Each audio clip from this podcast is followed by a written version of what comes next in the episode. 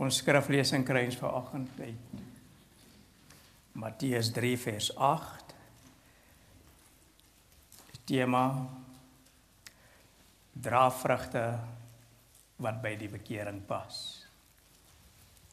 Kom ons sluit ons oë. Here open ons harte.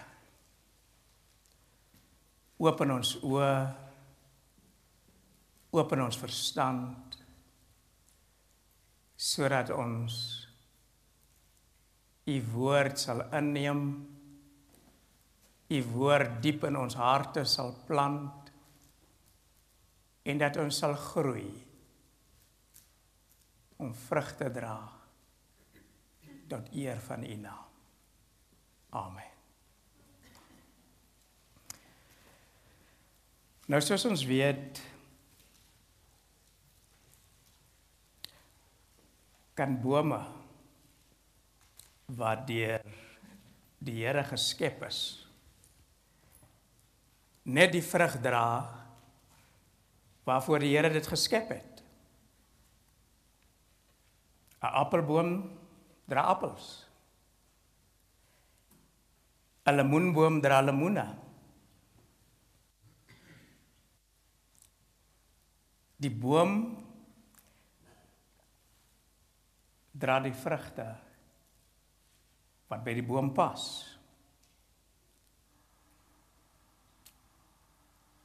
Nou daar is maniere om 'n boom te manipuleer om verskillende vrugte te dra. Jy kan byvoorbeeld 'n stiggie of 'n of 'n takkie van 'n ander boom byvoorbeeld op 'n perskeboom inend en daardie perskeboom gaan verskillende soorte vrugte dra. Is dit nou nie lekker nie? Een boom. Jy stap om die boom en jy eet byvoorbeeld sewe verskillende soorte vrugte. Jy hoef nie eens van plaas na plaas te ry. As hierdie plaas met lemoen 'n eh, lemoenboerdery het of daardie plaas 'n appelboord. Jy hoef nie van plaas tot plaas te gaan nie. Jy stap in jou erf rondom die boom. Behalwe as jy nou na Food Lovers toe of Pick n Pay of Shoprite toe gaan. Maar selfs dan is dit nie nodig om winkels toe te gaan nie. Jy het dan die boom in jou tuin, stap rondom die boom en eet verskillende soorte vrugte. Kom ons lees Matteus 3 vers 8. Dra dan vrugte wat by die bekering pas. Nou watse vrugte pas by die bekering. Galasiërs 5 vers 22 gee ons die antwoord. Liefde, blydskap, vrede, lankmoedigheid of geduld, vriendelikheid, goedheid, getrouheid, sagmoedigheid en selfbeheersing. Dit is die vrug van die Gees. Nou die vrug van die Gees is in direkte teenstelling met die vlees. Die vlees is dit wat ons was. Oorheerders, afgode dienaars, egbreekers, wellustelinge sodemiete diewe gierigaards dronkaards kwaadsprekers rowers. Dit is daar opgeskryf in 1 Korintiërs 6 vers 10 Nou in 1 Korintiërs 6 vers 11 se eerste deel sê Paulus vir die Korintiërs dit wat ek nou hier genoem het was sommige van julle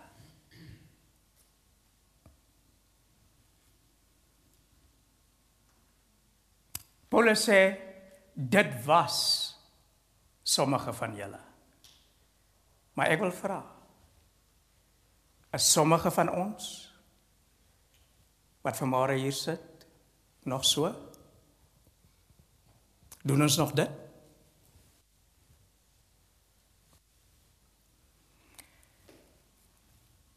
Wat moet ons doen om vrugte te dra wat by die bekering pas? Nou heel eerstens om vrug te dra wat by die bekering pas moet jy en ek my bekeer. Hoe het die Korintiërs verander van dit wat hulle was om vrugte te dra wat by die bekering pas? In die middel van uh 1 Korintiërs 6 vers 11 staan geskrywe: Julle het julle laat afwas. Julle is geheilig. En julle is regverdig. Hoe is hulle skoon gewas van hierdie vieslike sondes wat daar in 1 Korintiërs 6 vers 10 genoem word? 1 Korintiërs 6 vers 11 se einde sê in die naam van die Here Jesus en die Gees van ons God. In Matteus 1 vers 20 en 21 het 'n engel van die Here aan Josef in 'n droom verskyn en vir hom gesê maar dat Maria 'n seun gaan baar en jy moet hom Jesus noem want dit is hy wat sy volk van hulle sonde sal verlos.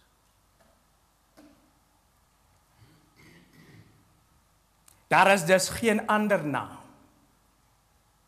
in die hemel of op die aarde deur wie ons gered kan word nie. Jesus alleen is die weg, die waarheid en die lewe. Johannes 14 vers 6. Deur sy lewe, sy kruisdood en sy opstanding het Jesus vir ons dit moontlik gemaak om vrye toegang tot die troon van die Vader te kry deur die voorhangsel van die tempel wat in twee geskeur het. En vandag kan ons deur gebed tot die Vader nader. In Jesus se naam. Alleen. En die Gees lei ons, lei ons en leer ons aangaande die woord van God.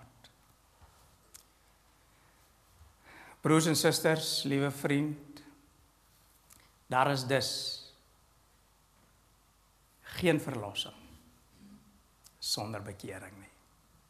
Om verlos te word van dit wat in 1 Korintiërs 6 vers 10 genoem word, moet jy jou bekeer. Jy kan die hele Jesaja 59 gaan lees, jy sal dit daar kry. Dra jy vrugte?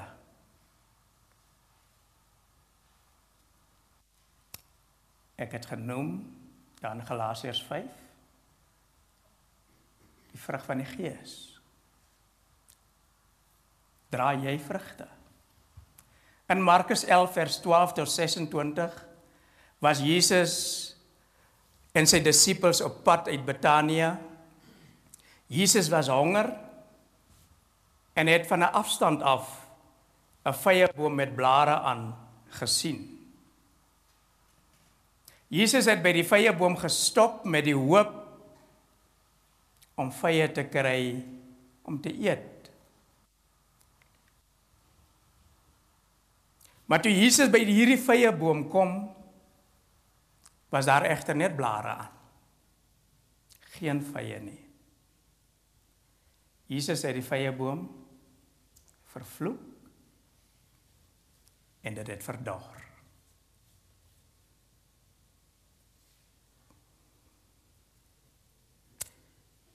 Lyk ek en jy soos Christene van 'n afstand af. Hierdie vye boom het gelyk asof dit vrugte dra.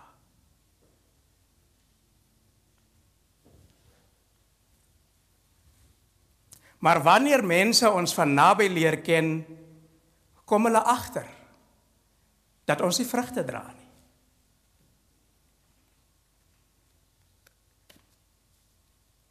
Net soos hierdie vye boom. Laat staan nog vrugte wat by die bekering pas. Die kunsmatige gemanipuleerde perskeboom wat ek in my illustrasie gebruik het, dra verskillende soorte vrugte. Maar sy natuur sy stam is 'n perskeboom.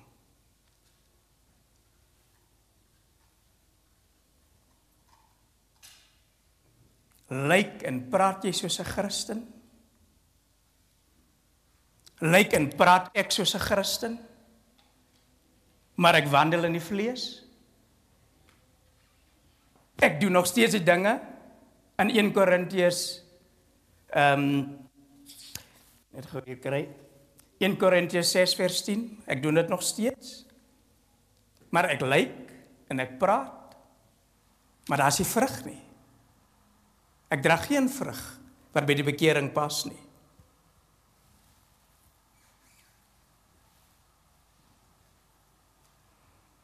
As ek en jy in werklikheid kunsmatige Christene wat nie 'n verhouding het met Jesus Christus, ons verlosser nie.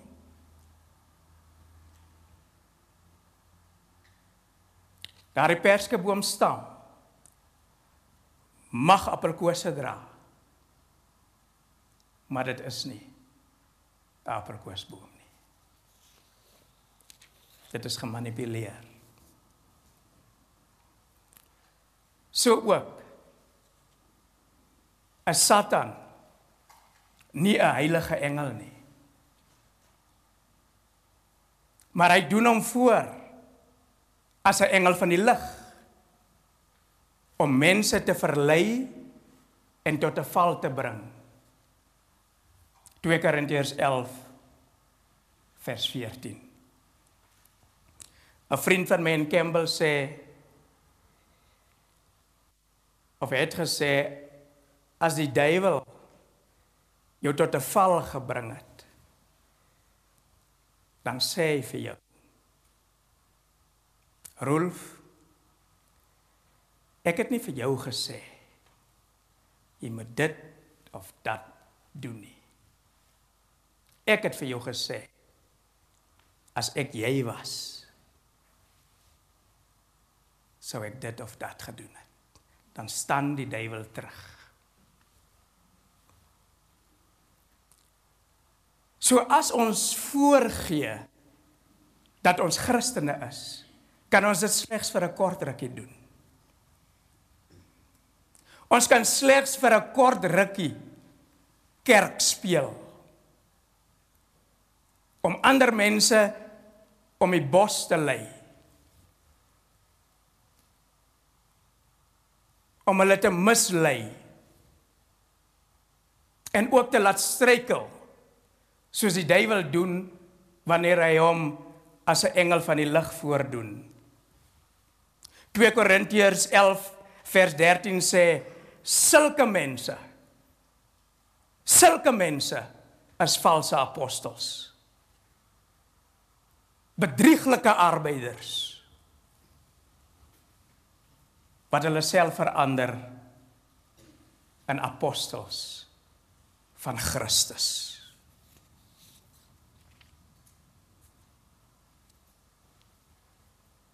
Maar daar kom 'n dag dat die Here dit vir jou sal openbaar in die publiek. En vir mense wys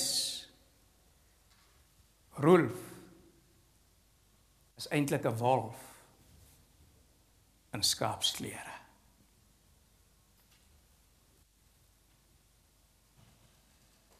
En wanneer die Here ons openbaar, wanneer hy dit aan die lig bring, gaan die gevolge katastrofies wees.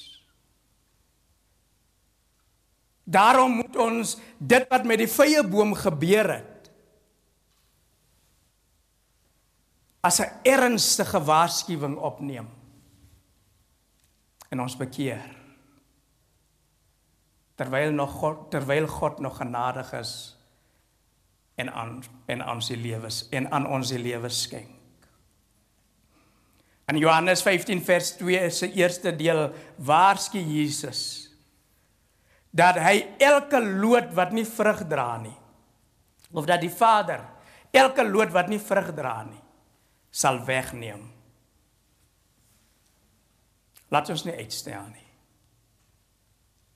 Maar God se dringende uitnodiging in Jesaja 1 vers 18 aanvaar waarin hy sê kom nou.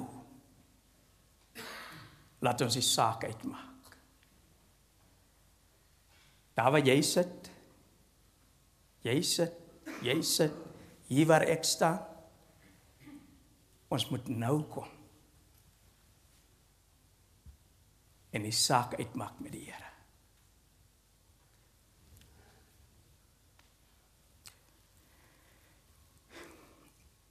met Michelle se roudiens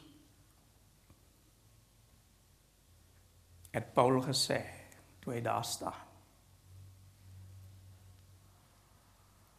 ons weet nie wie volgende gaan wees nie ons weet nie by wie se roudiens ons volgende gaan wees nie daardie aand het Paul se suster afgesterwe en sy was hier by die roudiens.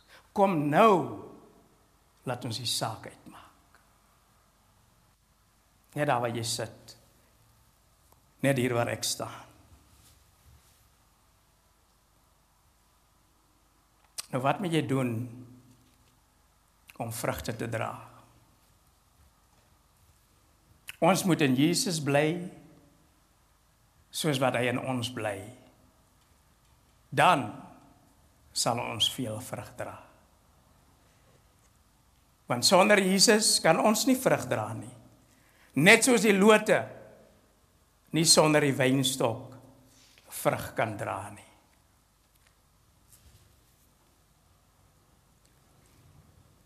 Fact sonder Jesus kan ons niks doen nie. Johannes 15 vers 1 tot 8 Het jy gehoor hoekom daai Brits deur? In fact.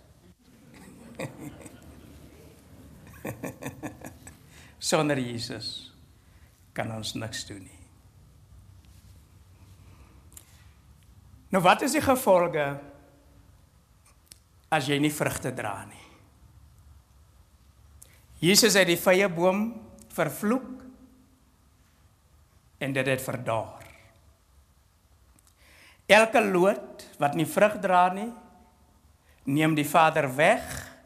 Dit word uitgewerp, bymekaar gemaak, in die vuur gegooi en verbrand. Johannes 15 vers 2 en vers 6.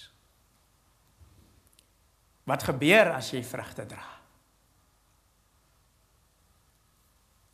Elke loot wat vrug dra, maak die Vader skoon die landbouer sodat dit meer vrug kan dra. Johannes 15 vers 2 se einde.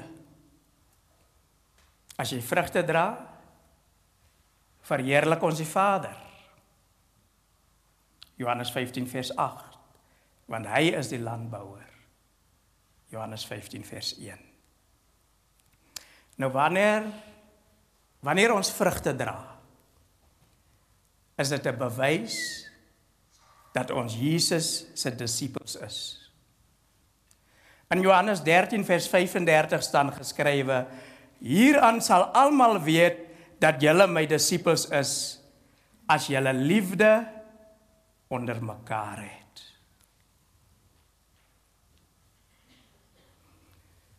Gemeente mag ek vra. Hoe lyk die liefde in hierdie gemeente? Onder mekaar. Sal die mense weet dat ons Jesus se disippels is? So ook met die res van die Gees. Hoe lyk dit? Die vrug van die Gees met die res van die vrug van die Gees: blydskap, vrede, lankmoedigheid, vriendelikheid, goedheid, getrouheid, sagmoedigheid en selfbeheersing. Hoe lyk dit? In ons gemeente. Sal die mense kan sê hierdie gemeente is disippels van Jesus. Want liefde is daar onder hulle. Die vrug, die volle vrug van die Gees is in hulle.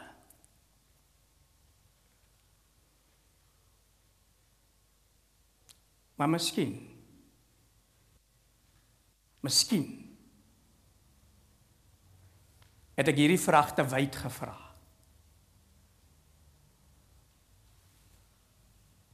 Miskien het ek die vraag te wyd gevra deur te vra hoe lyk liefde of die volle vrug van die gees in die gemeente. Miskien moet ek vra hoe lyk dit in my lewe? Hoe lyk dit in jou lewe? En wanneer ons die vraag persoonlik maak, dan kan ons self ondersoek doen. En sê Here, skep in my 'n reine hart. Skep die vrug van die gees in my lewe.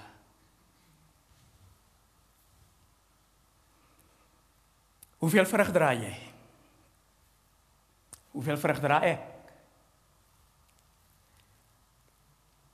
Toe die saaier uitgegaan het en gaan saai het,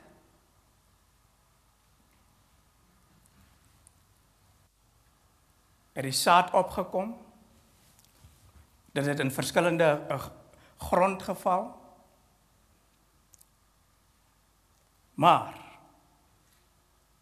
die wat vrug gedra het, staan daar in Markus 4 vers 8 geskryf, het 30 60 en 100voudig vrug gedra. Hoeveel vrug dra ek?